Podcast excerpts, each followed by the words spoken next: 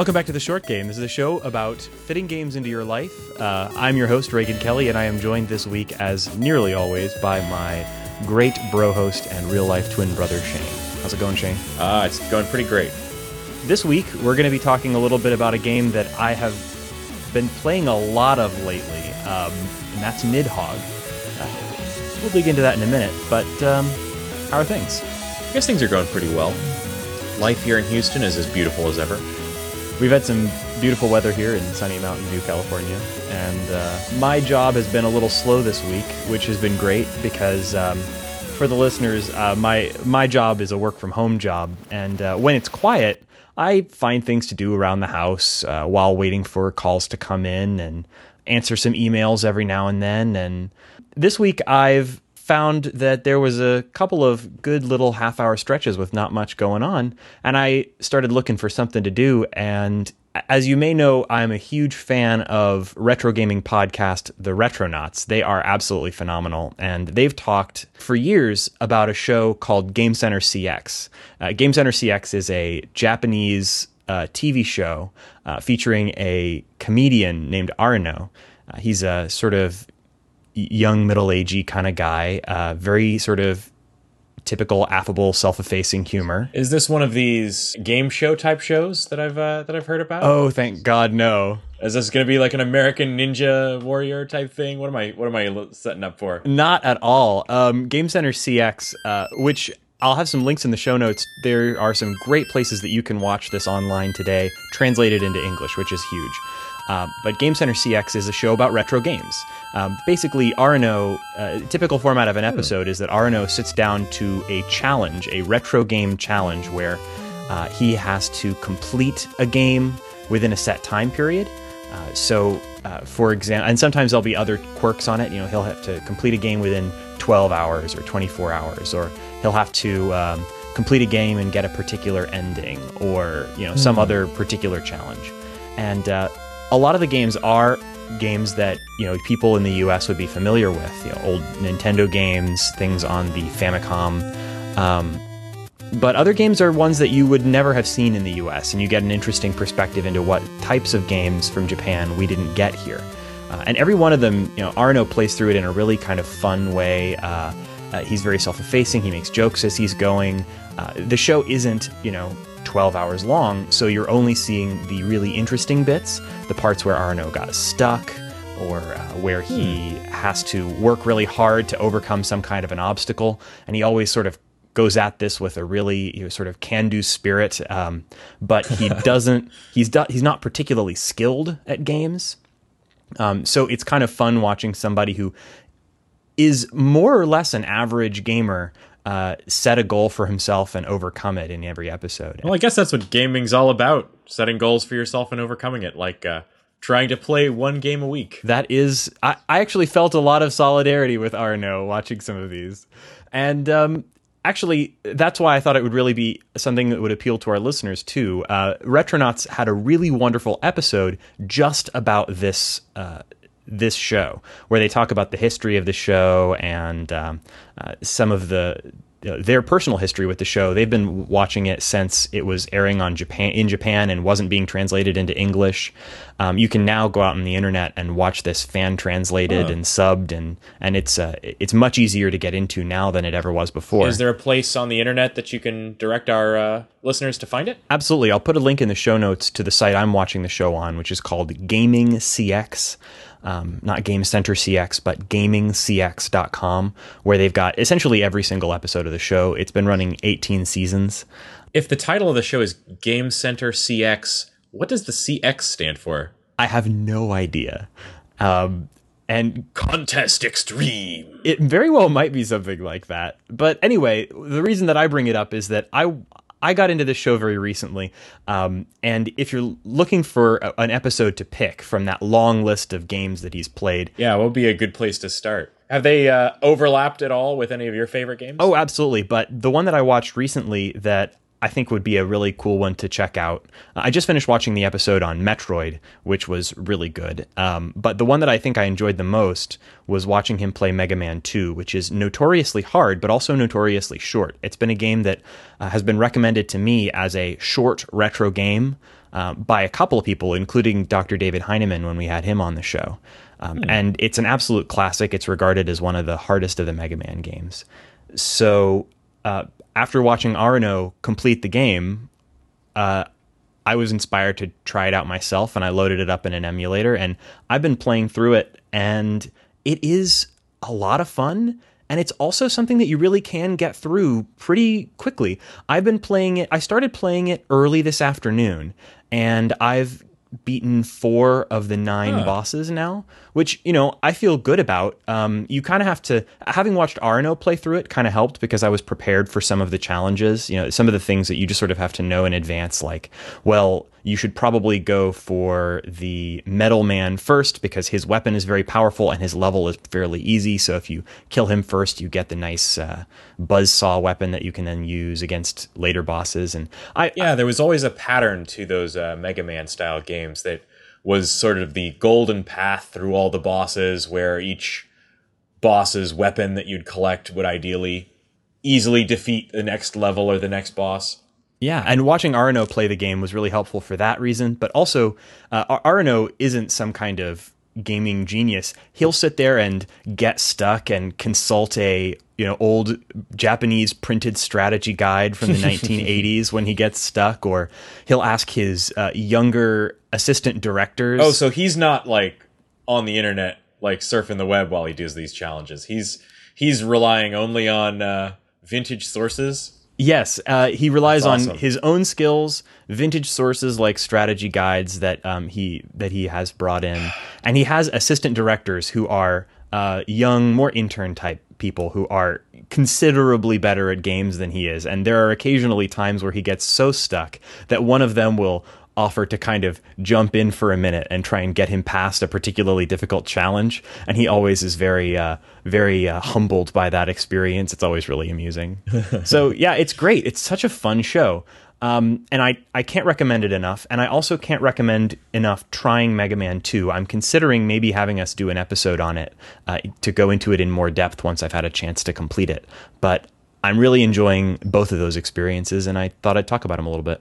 Yeah, that sounds like uh, something I could really enjoy. I mean, I did this summer binge watch like three seasons of Bar Rescue. so uh, my bar's kind of set pretty low for reality television, and I guess I'd probably love watching somebody beat some classic video games. That would be awesome. it's a ton of fun. What are you oh, playing yeah. lately, Shane? Yeah, so um, uh, that definitely sounds like it's it's pretty cool. I I have been staying up really late lately. I've had a, just a variety of things in my life that either kept me awake or or made me want to play the night owl game a little bit. And one of the things that has been helping me with that is, uh, or probably a cause of that, to be honest, uh, is a game that you and I haven't really gotten to talk about, but I know that Nate and I are big fans of, and and we've we've both talked about it. Civilization. Mm. And it's a game we've never gotten to really discuss on this show because it's the total antithesis of everything we stand for on the short game. It's an insanely long game that has no definite end point and uh, could go on forever. But um, there's this Civilization Revolution uh, sort of sub franchise of it that I first played on the Nintendo DS and then on the PlayStation 3 and uh, then again on iOS, and then just recently, Civilization Two Revolu- Civilization Revolution Two, the sequel to the original iOS version, is now out, and it's really awesome actually. Uh, and I think it's finally a civilization that we can talk about on this show because awesome. it's sort of like the idea behind this the revolution civilization revolution is that unlike in normal civilization, which for the uh, background uh, listeners who might not be familiar, it's uh, a game of global conquest and typically takes like five hours to complete. Uh, but not in the sense that it's a short game. It takes five hours to complete a round. And in order to experience everything the game has to offer, you'd have to play probably hundreds of rounds. Bungaya. Bungaya. The Civilization Revolution 2 is a brand new version of the fast version of Civilization, where they throw you and all of your opponents on a really tiny map So you meet each other really early in the game, and the entire game, from like the Stone Age to nuclear annihilation in the three, 30,000s, is going to uh, take place in about two hours of play. And so, or less, if you uh, if you're if you're aggressive with it. So uh, it's kind of a compressed version of Civilization, but it has, for me, all the fun of the full-on ver- version of Civilization, and that's really just been sucking me in. Um, I don't know how open-ended a game do you think it is fair to talk about on the short game? That, well, we talked about games like FTL, and I feel like that's fairly open-ended. So yeah, that's awesome.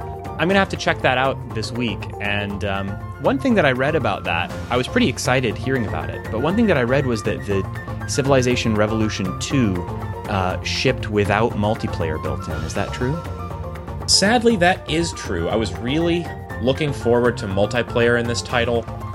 I think turn based online multiplayer for this would be a really nice sweet spot.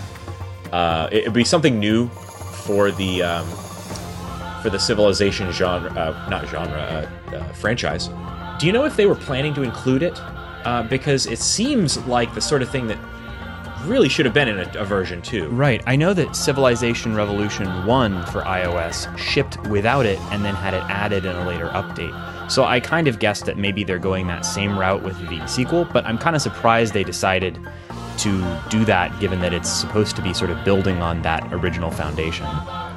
Yeah, see, that's funny. I, I played the the first one, um, and they must have added it pretty late in the uh, in, in past the release of that title because I did play it, but I don't think I ever saw the online multiplayer. Yeah, I think they did add it pretty late, and I actually never got a chance to play the online mm-hmm. multiplayer. I think I only played that game on my iPhone 3G, so we're talking yeah, about yeah. quite a quite a long time ago. Yeah, that one, by the way, that old version uh, was a straight up port of the Nintendo DS version which is not to say it's a bad thing, but it's not very technically advanced. The the the graphics and the gameplay of the new version are really honed. It's got uh, 3D graphics uh, that are really um, attractive. Uh, a little a little less variety to some of the models uh, than I would like, uh, but you know everything really good. It's good to hear it's working for you. Yeah. Anyway, that's all I've got to say about it. I guess. Uh, yeah. As my two thumbs up, I really do hope they add multiplayer. Cool.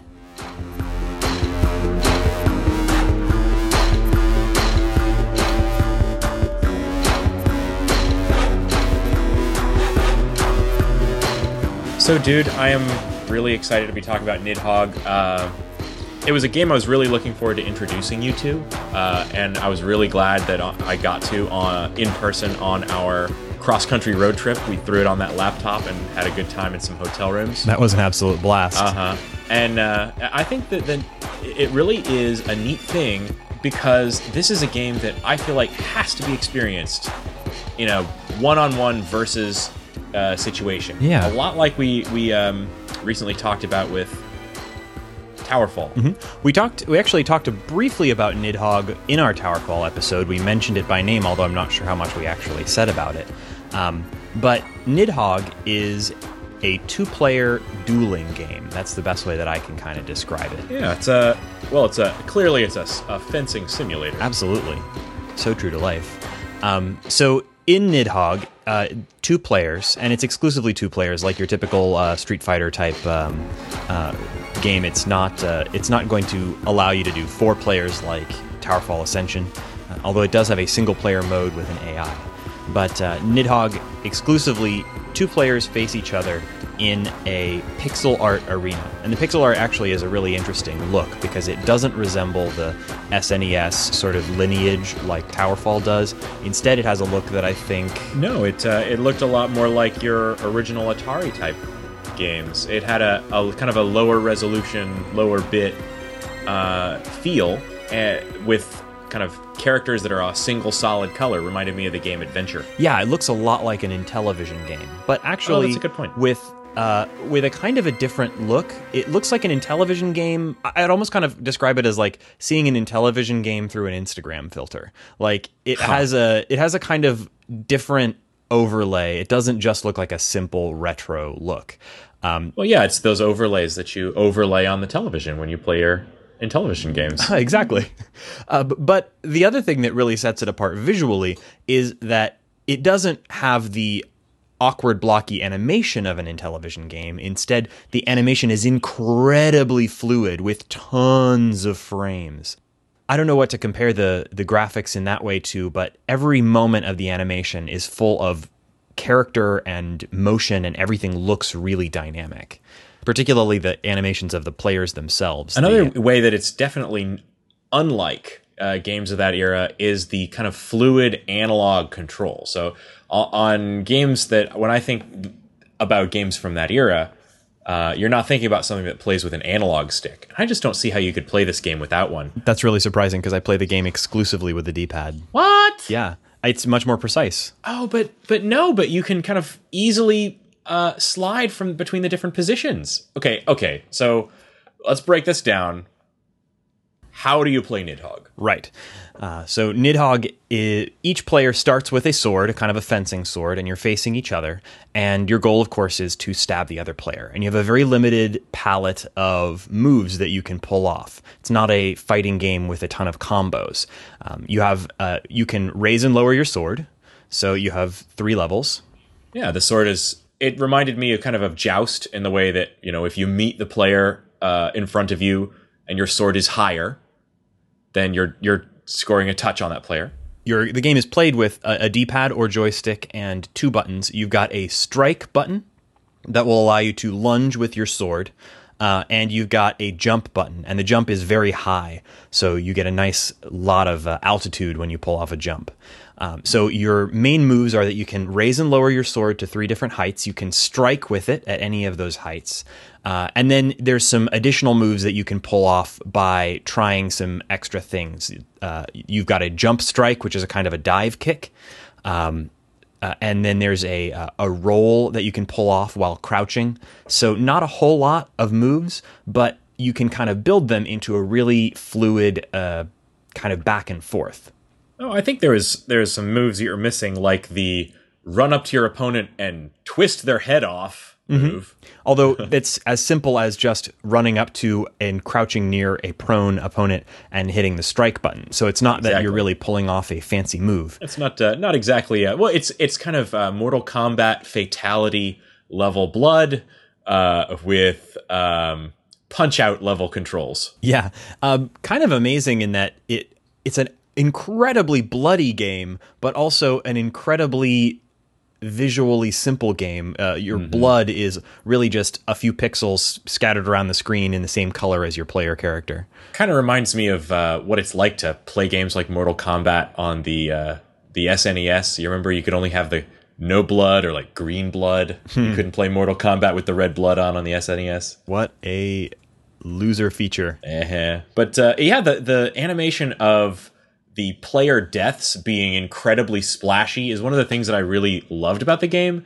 You are constantly clashing in this game because one of the elements that I think really defines the challenge of the game and and what kind of balances out an incredibly fast paced and easy to screw up control scheme. You know, it's it's kind of you're running and jumping and diving and stabbing, uh, and one touch and you explode in a fountain of gore, uh, neon crazy, uh, trippy looking gore, and I think the thing that really makes it feel like you're able to kind of continue is not like a normal fighting game where it's like round one, fight, two, fight.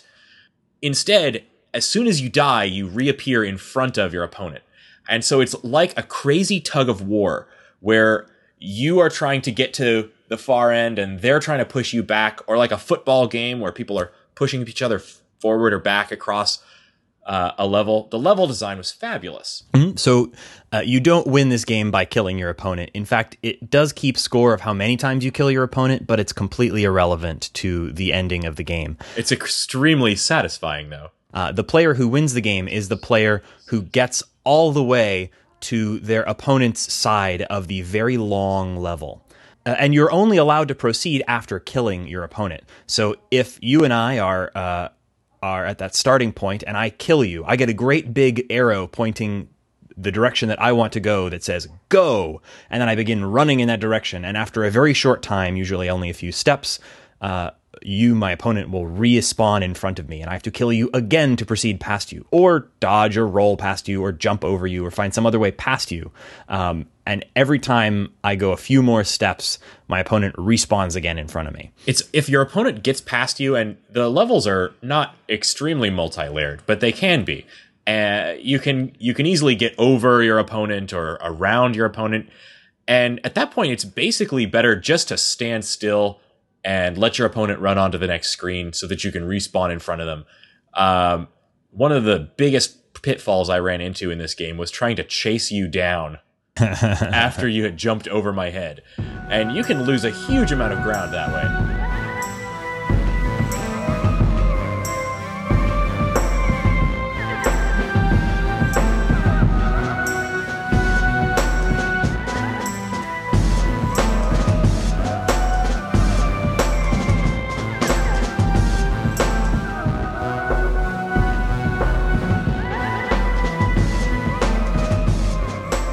Reagan, uh, are we gonna have a spoiler break before you reveal what happens at the end of this game? I don't think so. Uh, it is in the trailer, so that's uh, usually a good guideline for me. If it's in the trailer, I don't think yeah, it's, it's, a spoiler. It's also in the title. it is. So your winning condition for Nidhogg is that if you do manage to get past your opponent or kill your opponent numerous times and get to the entire opposite side of the level, the round ends when you get to the final screen and leap into the mouth of the giant evil god Nidhogg. Nidhogg is a gigantic pink worm with crazy eyes. Yes, uh, I, I, in Wikipedia preparing for this episode, discovered that Nidhogg is in fact a, a mythological creature from Norse mythology, uh, who I'm, who we're all probably pronouncing wrong because we can't speak Viking. Yeah, bummer. Yeah, some kind of crazy uh, snake monster that wrapped itself around Yggdrasil, the Tree of Life, blah, blah, blah. Etc., etc. We'll put a link in the show notes. Oh, yeah, you're going to need that.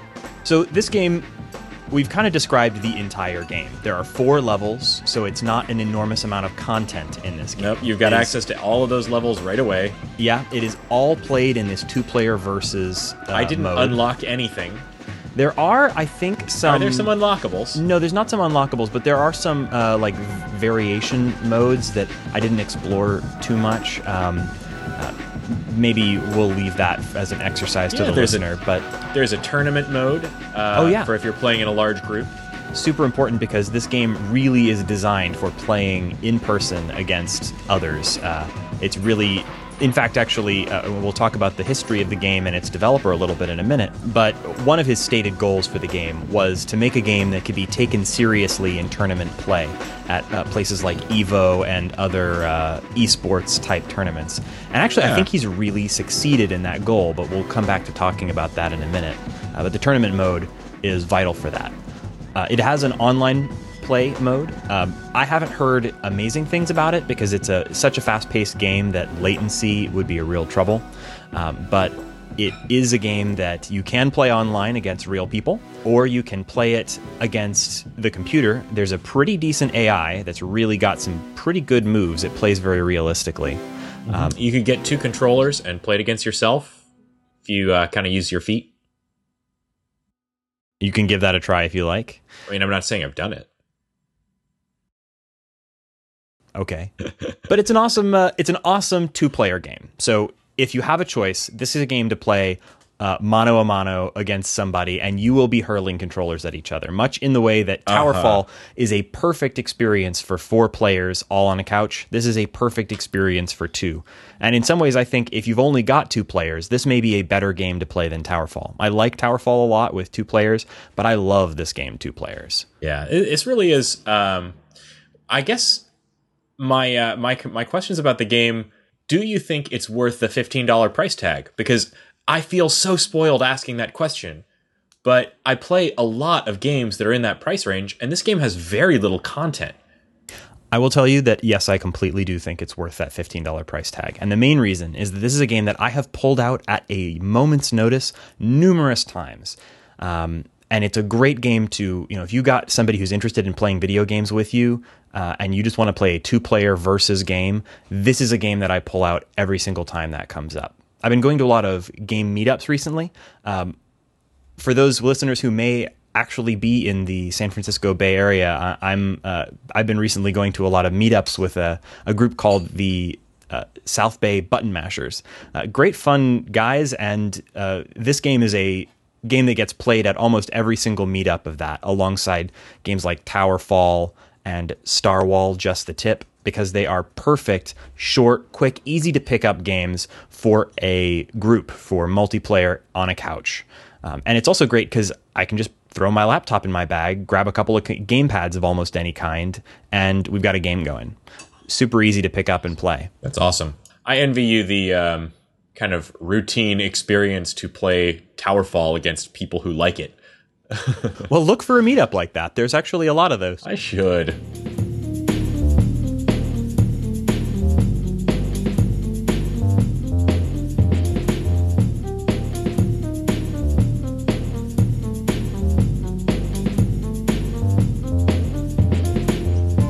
The game has a really neat history. Um, it's uh, and actually kind of a surprisingly long history for a game like this.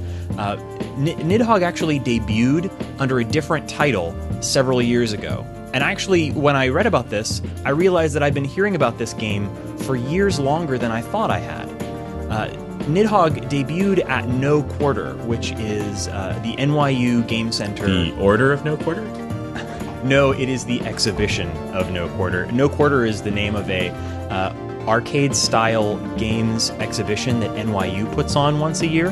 Um, and it debuted in 2010, so four years ago. Uh, I'll put a link in the show notes about this, but it debuted under the name Raging Hadron. Uh, and it got some really amazing positive press at the time. Uh, but it was in a very different form then. This was one of those games that, if you were following indie gaming news, uh, you you kind of heard about this as a rumbling because it came up at this show and then was exhibited at a variety of different other uh, game conventions and events. Uh, and every time that it showed up, uh, reporters who attended these things would write about it with these effusive praises for the game because it was this thing that was kind of thought of as this thing that you'd never see outside of these tiny uh, game exhibition mm. events. I didn't know anything about this secret history of Nidhogg. What was it stylistically different when it was called Raging Hadron? I think visually it was very similar, but it had a different move set, and I think it lacked the giant worm. Hmm, well, that that was a good addition. Yeah, the the move set's really been tweaked a lot. Um, there's some great interviews with the developer uh, uh, that you can find online uh, about. Was it always it, a fencing game? It was always a fencing game, and it always was involving. It was always a two-player game with this kind of back and forth, constant respawning kind of thing. Um, but it had a very much evolving set of moves. There were times where he added a lot of new moves and a lot of more complexity, and there were other times where he shaved it down. Uh, and this game was kind of constantly in beta for four years.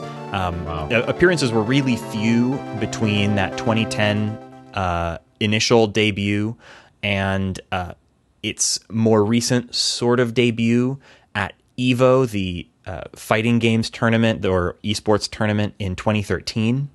Um, but it resurfaced at that point in a much more current form. Um, and uh, at Evo, it was played in a tournament style, and it really kind of gained a reputation as a game that could be played as an esport. Um, it was I won a bunch of awards there too, and uh, finally, it was released on Steam for Windows in January of 2014. So we're talking about 2010 to 2014, this game was being workshopped, refined, and brought to uh, gaming exhibitions and conventions and other things like that. Uh, and I think that you really see where all that time went. This is a game that was meant to be perfect for in person multiplayer, and the only way that the developer got that quite this good was to have tons of people play it in person uh, and have him watch those people play it so that he could refine the game again and again. Came out right around yeah. the same time, time as Towerfall, even though it's actually been in development for much longer. It is an incredibly polished game, and I think the the way that that stands out to me the most is what you mentioned right at the top, which is the incredible smoothness of the animation. Which brings me back to I just can't believe that you're playing this game with a D-pad and not an analog stick. Oh, it's so much better, bro. You've just like th- I don't even think that the game registers more than four directions. But the the the raising and lowering of the sword uh, is so much more fluid when you're using the analog stick. It feels like there are so many. It's not like the typical eight way D pad is going to cover all of those positions, is it? Well, it doesn't really matter which direction you raise your sword if you've got it 10 degrees to the right or left uh, it's if it's above your head and then you hit that strike button you throw the sword which actually i don't know if we really mentioned the throwing the sword when we talked about the different moves and that's so that's key to this the, game uh, yeah, one of the most fun little moves. It leaves you without a sword, and now you're vulnerable. Um, yeah, if you uh, if you hold the up button or uh, up on your joystick, then your character holds his sword above his head, which is really interesting in that it gives the opponent kind of a key so that you can they can see what you're about to do, and that's really important. That's something that uh, in some of the interviews that I read, he didn't add until fairly late. Um, and it was it's a very important aspect because throwing your sword is something that players do constantly in this game. You can raise the sword above your head and then hit strike to throw the sword forward and if you hit your opponent with it, then it's an instant kill. But they can stri- swipe the sword out of the air or they can jump over it or otherwise avoid it and then you're left without a sword. It's not hard to dodge. Now you are effed. Yeah, but not really, because actually the uh, the melee in this game is actually pretty solid. If you can pull off a roll and get behind somebody, uh, you can probably take them out anyway. Or you can pick up a sword that's been dropped on the ground, and after a good number of respawns, sometimes the ground is littered with swords. Yeah, so it's absolutely. a lot of fun to throw your sword, roll, grab another sword, and strike from a different direction. It really you can pull this stuff off really quickly, and it's a lot of fun. Yeah, those are some of the most satisfying moments in the game where uh, the the ground is literally nothing but like neon blood and little uh, two two pixel swords. Those things, it's uh, it's like they're like they're fighting with tiny toothpicks.